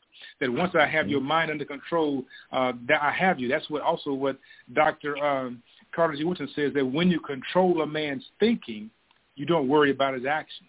And so they were very clear that when you have the mind under control, the behind goes. That's why Paul and Funkadelic said, free your mind and your behind will follow. And so so we got all of these lyricists uh, saying the same thing. And I even want to dig in on this one, Brother Yusuf, and, and uh, dig into what Gladys Knight says, I have to use the best of my imagination to keep on keeping on in a bad situation. Where that's is right. that coming from? That's coming from on. deep within. That's going. That's it. That's coming from deep within. And so, as healers, what our job is to, is to do is to not simply regurgitate and parrot European ideology and European ways of functioning, but to make sure that we extend the brilliance of our of our people. What did Mudir say? What did uh, uh, Mom say? What was the power of Elijah Muhammad to come out and talk about the narrative? Who are the Black Moors? What's the five percenters? What is that all about? Who was Daddy Grace? Who was Father Divine? What were they doing to move people? How was Marcus Garvey able to uplift folks to gather with no internet to make a move? What happened over with uh, Jomo Kenyatta, and who was Kwame Nkrumah? Why did he go out and talk about Pan-Africanism? Why was Julius Nyerere who he was, and why was Patrice Lumumba murdered for talking about something? See, when we began to unpack those narratives, what was Yahya mm-hmm. Sumter was doing with the drum that created the British to become in, uh, frightened by what was happening? Ooh. That's the healing work that we do. So when we began Ooh, to pull no. that up, that's true psychology, not the issue of becoming a parent for Europeans, but to be able to understand that we have a legacy of individuals who understood the psyche of, a, of of how to function. And so that's why we studied the, the narratives of the Zulu, and that's why we know, we know terms like uh, uh, Awapanzi Basutulutele, which is the withdrawal of ancestral protection for not pro- doing a proper ritual, or we understand a Komko among the uh, Akan to operate without spirit or soul, right, and and, and, and, and, and Kenu Ka, right? We, we know these concepts, these constructs, and we elevate them because we know that they have merit in the universe. And, and the question that we then ask Europeans is that, do you know about Ubuntu? Right, so we ask like that question. So what qualifies you? Because the way we're coming at this is through Ubuntu. Well, tell me more about this. I want to know more about that. When I was in school, grad school, this is this is how it went down. They would ask me, oh, well, so Kevin, what do you think? And uh, I would give them my thoughts. Uh, well, um, how do you know that to be true? Because I said so. So I would say that I cannot go in my community saying, uh, I, I cannot go, go into my community saying, well, how does that make you feel? Right? Because they're going to ask right. me, this, brother, this is why we came to you in the first place. Would you ask me how it makes you feel? You all know how it makes you feel. You're the psychologist. Right. Right. And so, right. And so, right. And so they said, uh, uh, well, you know, uh, um, uh, well, you know, that's really not it. I mean, that's anecdotal data. So anecdotal data meant that it was based on my personal experience, as if somehow my personal experience was not enough. When we learn from psychologists who actually did work on their own children, came up with their theories and developments around child development. Come on, Eric Erickson. So, so the idea is that they did yeah. their work on their own children, came up with the theory. They came up with their own folks they worked with, of Sigmund Freud, worked with his own clients, and came up with his various theories. And then I can't, I don't have no agency. No, the hell you preach. I came from those, I'm I'm, what, I'm the cream of the universe, partner. I come from the greatest of the great. And so if I say it to be so, I'm saying it not because it's coming out of my mouth, because it came from the ones that came before me, because I recognize that I'm a seed of a seed of a seed of a seed of D C. And so, so that's our power. And so we don't have to check out. Our obligation and duty is to not to beg them to teach us. Obligation and duty is to stop and do the work for ourselves and use our own theories and constructs, and then say this is what works and this is why how it works, and not be bogged down by evidence based on that which has been researched, but evidence based says that which comes from the therapist, from the community that you're working with, and also from past experiences. So I understand that what they say it has value. I understand that as, as a therapist it has value, and I've seen it work in the past. That's evidence based practice, and so we do that as well. Beautiful. Evidence-based practice. You better act like you know. Brothers and sisters, we've been blessed to hear from our dear brother, brother Doctor Mwata Kevin Washington, former president of the uh, Black Psychologists Incorporated. We have in the studio, and blessed to have, because as brothers, you know, we don't feel balanced without the sisters being amongst us. So we have our dear sister, Sister Doctor Anel Prim of the All Healers Mental Health Alliance, who will bring the perspective from, you know, her vantage point in Black psychiatry. And Doctor Prim, we're, we're now at the point in these last twenty-five minutes or so where we're dealing with the solutions of healing, unity, and self-improvement for both our people, our community. And I know in most of the meetings, Uh, you have a, a wrap-up asking the healthcare professionals about self-care and what they need to do to bring about healing, unity, and self-improvement for themselves. So welcome to this week's edition of Disaster Awareness for Community Preparedness, and we thank you for taking time out of your busy schedule to address our listening audience. You know we love you, and there's nothing you can do about it. Doctor Prim, the floor is yours.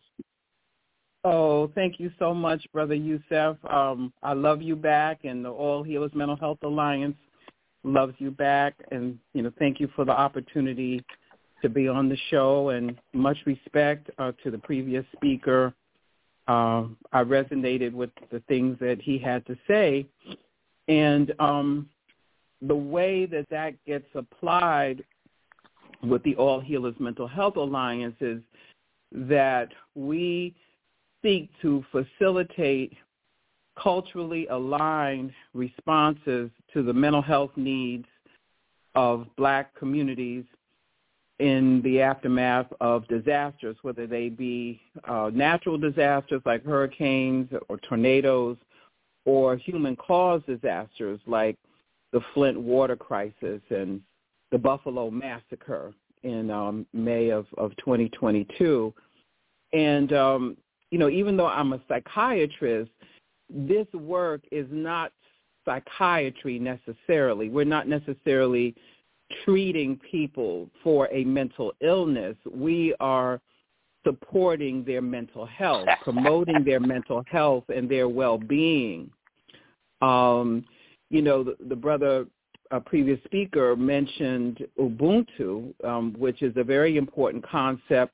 I am because we are, and that's very important from our African cultural roots, because that's we right. are a collective people, you know, and we we heal uh, by coming together. You know, it's not an isolated type of, of situation. It's a, you know, a collaborative effort, a group effort, and um, what we're finding in our work in the aftermath of disasters is that, you know, some of the healing uh, from the trauma of the disaster and, you know, the, the racism that comes before the disaster that, you know, really leads to layers of of struggle and trauma, that that to heal, you know, it can best be done through group initiatives. And um, we have been Uh, utilizing healing circles uh, as a way to address trauma from all sorts of disasters, in, including uh, the racism that exists in our society, which in my opinion is like the ultimate disaster, and it it, it has uh, emanations and reverberations in all aspects of life, not just uh, hurricanes and tornadoes and, you know, the results of the climate crisis. Uh, but, you know, just in, in so many different aspects of life, racism shows up and, and can have an impact on our mental health and well-being. There's so many examples in our lives today, you know, in, uh, you know, with the current events. We don't have to look too far to find uh, some sort of situation uh, that involves mm-hmm. racism at the core. And, um, and and it's having a, a, a deleterious impact on us. But collectively, we can deal with it. And, and really, the All Healers Mental Health Alliance, you know, these are people from all different backgrounds and disciplines and professions, you know, whether they be mental health professionals, health advocates, uh, you know, first responders, faith leaders, really all coming to the table to share their brain power, to think through what is it that we can do to support the mental health and well-being of our people in whatever the situation is. And we always come up with something. You know, the answer might not be the same every single time. It's customized. And the first step is to find out from the people, from that specific community that's affected, what is it that they want? What is it that they need to feel whole? And then we figure out mm-hmm. how can we how can we help them. And so, um, you know, it, after the Buffalo massacre, for instance, back in May of twenty twenty-two, it took the form of healing circles and um, Those healing circles are still going on today. You know, this is going on a year uh, since that ho- horrific traumatic event happened uh, in the city of Buffalo. Uh, we're still in touch with the folks in Buffalo. Um, some of volunteers from that community are being trained in how to conduct healing circles virtually uh, as well as, as in person. And uh, I have to pay tribute uh, to the Association of Black Psychologists, um, which was one of the uh, national organizations that came to the table after the Buffalo massacre, you know, to think through, you know, what can we do? Uh, and they mm-hmm. uh, have, you know, gotten an opportunity to respond. I could go on and on, but I, I feel like you might want to ask me a question. Well, no, I, I think what you're giving our listening audience is uh, priceless. And um, we just, you know, people don't know all the work that your organization is doing, or the Black Psychologists or Psychiatrists of America. And so, as you know, we try to give everybody an opportunity to get your voice heard. And that's why we are eternally grateful that you would take time out of your schedule to share with our listening audience the work, just some of the work that you've done. You talked about Buffalo. You talked about so many. You know, in the fire service, we, we coined a term called situational awareness, and right. that's basically designed as uh, defined as knowing what to do, when to do, where to do, and how to do. How so to do. we, we right. know you can go, but we know Brother Rudolph always has a question, and the brother who you were listening to earlier, you you you vaguely might have an understanding of who he is. Former president of the Black Psychologists, Brother Mwata Kevin Washington. Doctor. Oh, wonderful.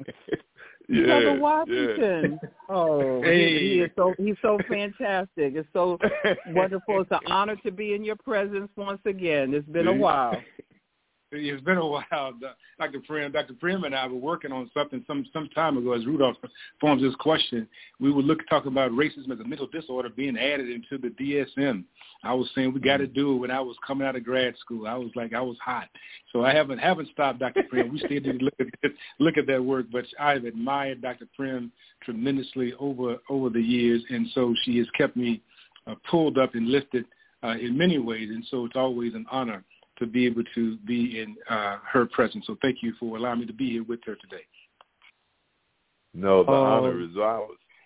My pleasure, too. My pleasure, too.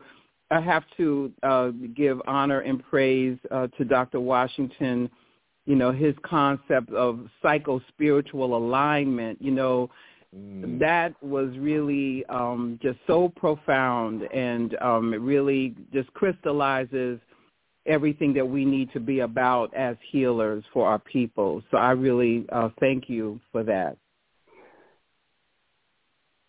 Beautiful. Oh, thank you. Thank Beautiful. You so much. Brother Yusuf, both of you docs, uh, I'm going to hold my question.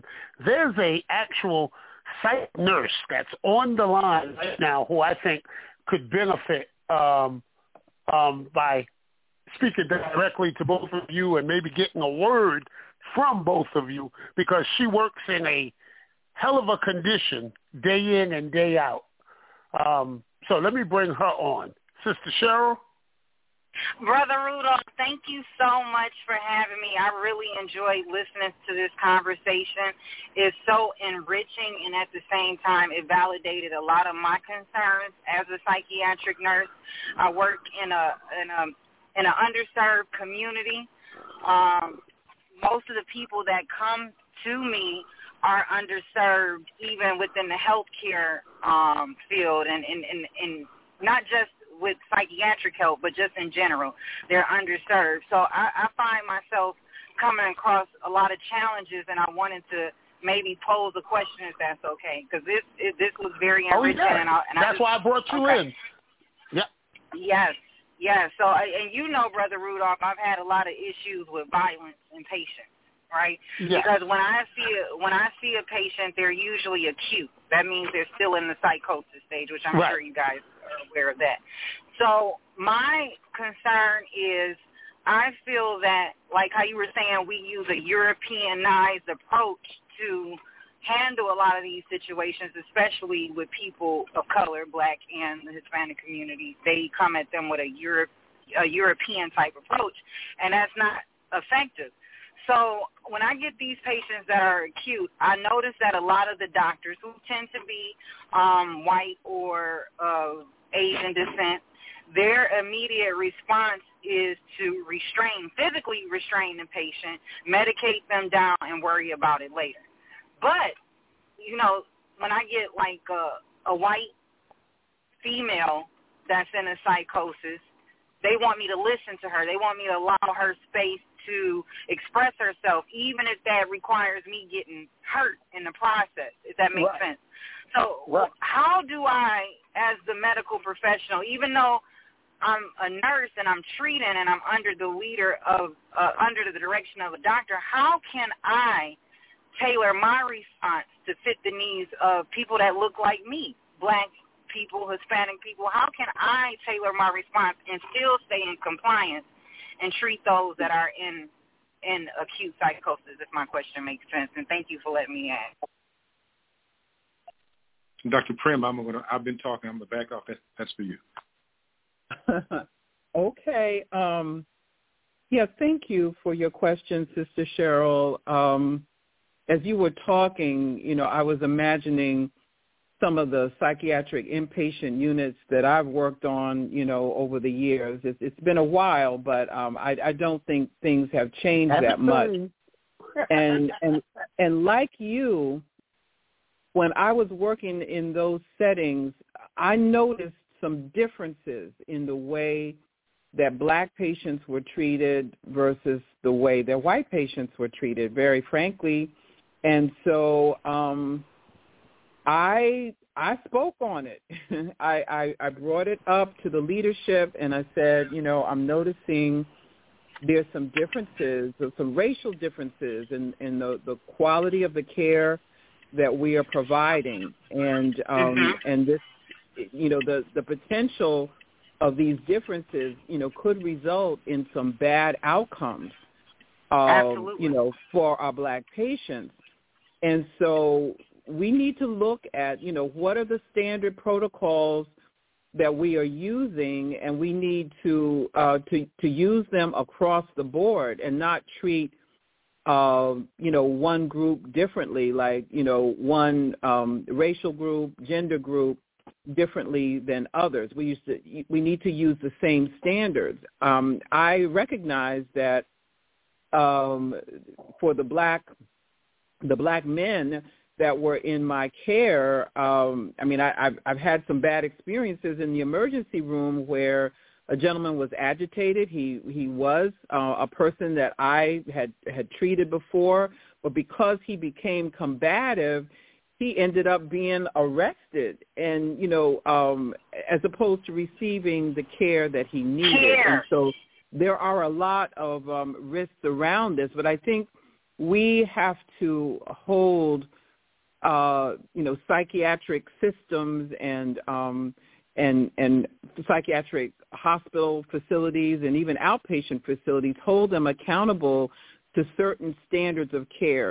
As you know, um, you know, restraints and seclusion, those are supposed to be used very sparingly, if if ever, because, yes. you know, it, it, it comes off as a very punitive, um, you know, aspect of treatment, and, and it can be very harmful and traumatic to people who, like from the very beginning, are reluctant to even come into the mental health system. And when exactly. they come into the mental health system and they're treated this way, it turns them off, you know, even more, where people don't want to mm-hmm. have anything to do with it. And and so that means that some people who need care won't get it because of the, the fear and the lack of trust. So we really have to take a step back. I mean, there are so many books written about this stuff.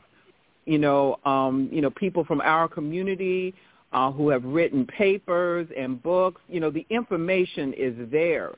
People just need to read it.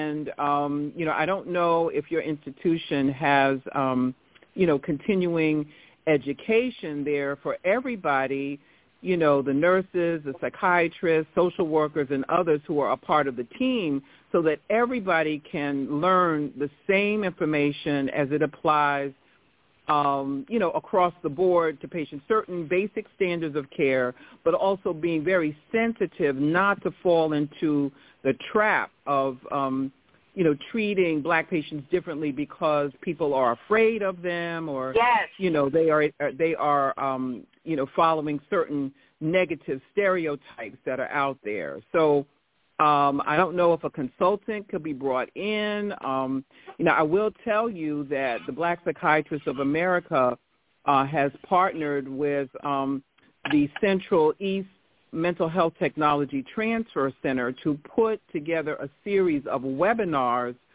um, that talk about mental health care Um, you know, in the Black community, all different dimensions, whether it's treating depression or bipolar disorder, schizophrenia, other conditions, and uh, to, to basically raise awareness of uh, people to, you know, some of the, you know, important aspects of care that people ne- need to pay attention to. And the whole point is to uh, really, um, you know, to, to achieve mental health equity in care.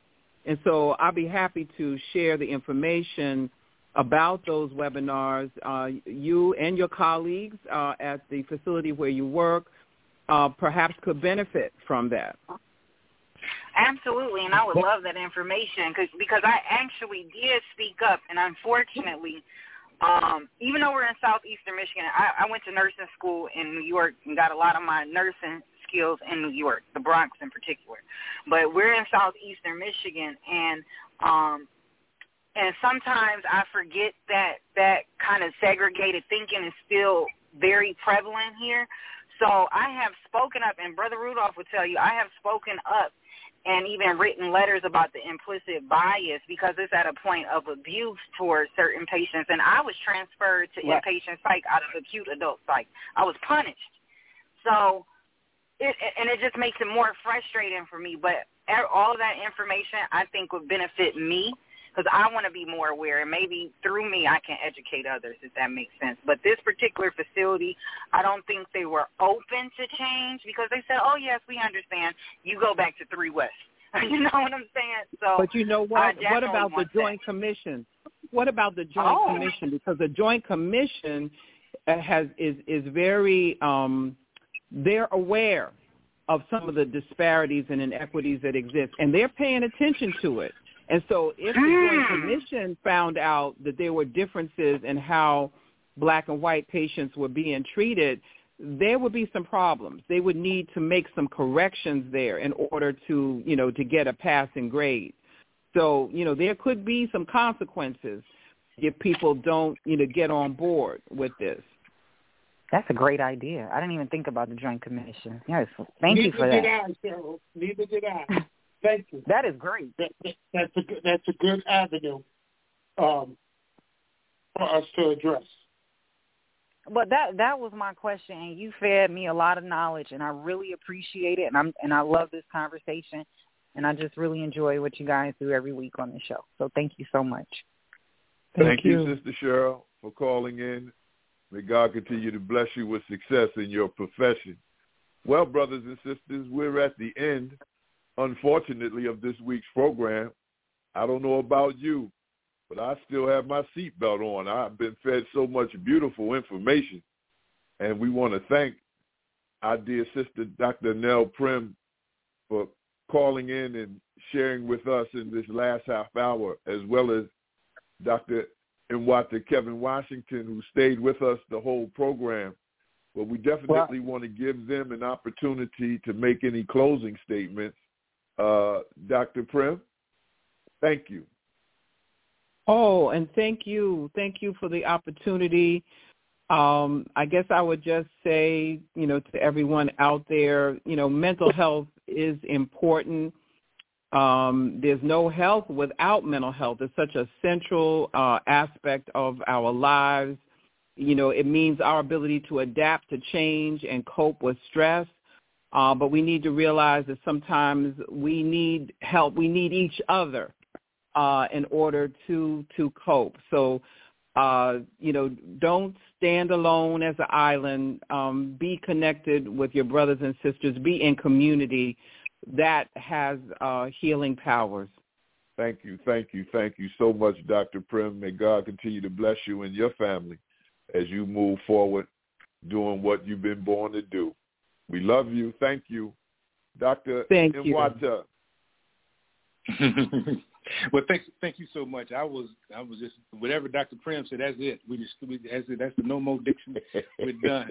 um, just want to make sure that um, that our people understand that you have to always honor those from whom you've come, your ancestry, uh, those that you've come to serve, those that are with you right now, and those that are yet to come.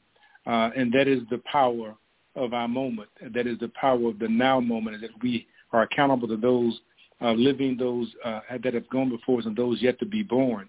And this is what the Honorable Elijah Muhammad really talked about, the do for self.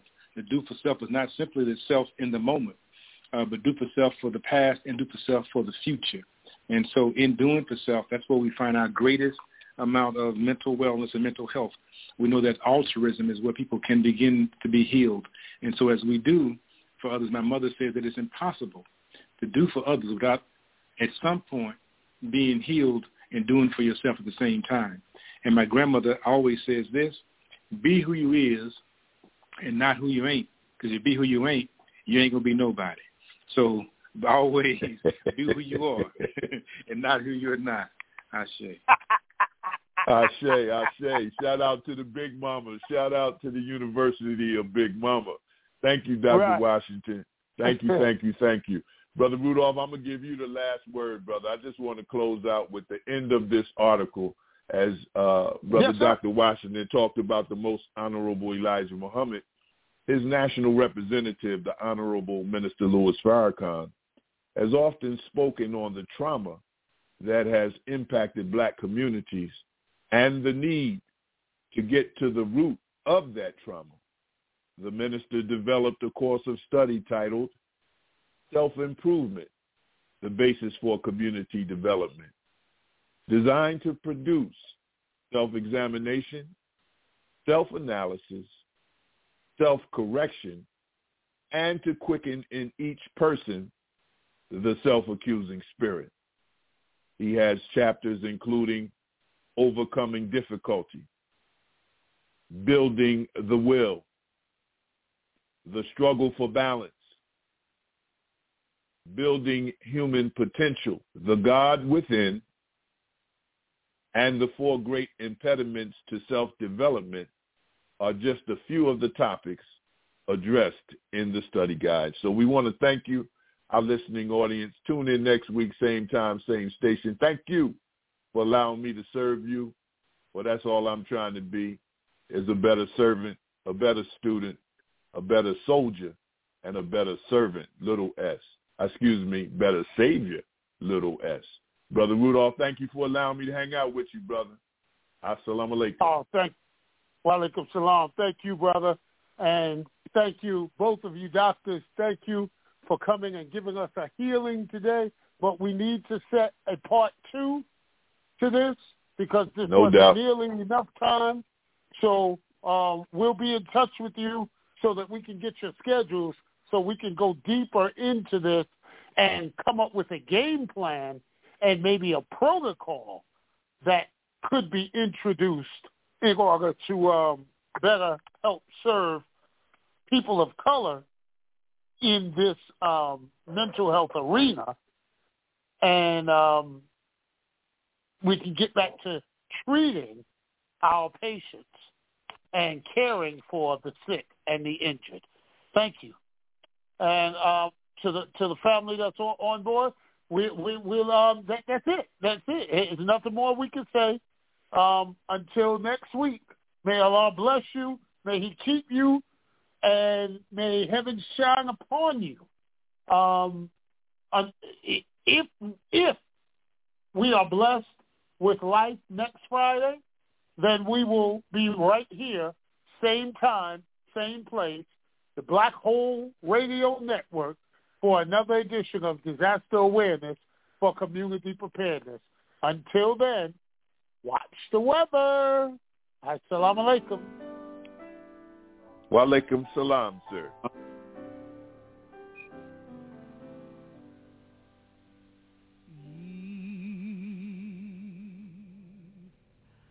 I can I have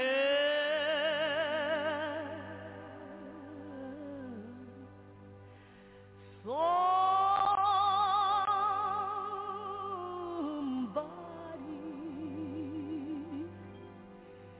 as I travel alone.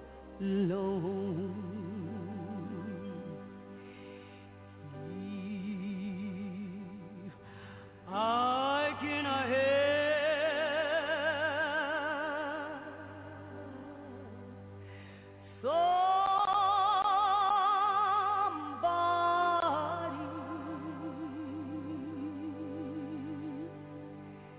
in a world or a soul.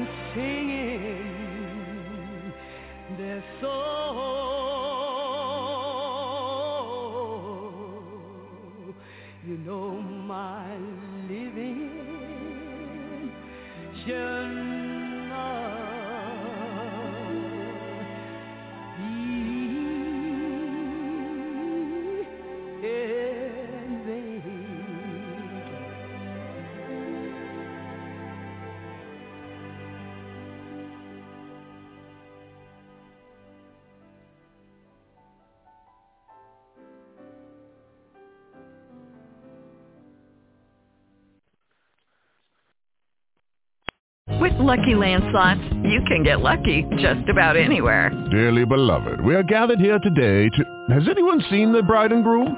Sorry, sorry, we're here. We were getting lucky in the limo and we lost track of time.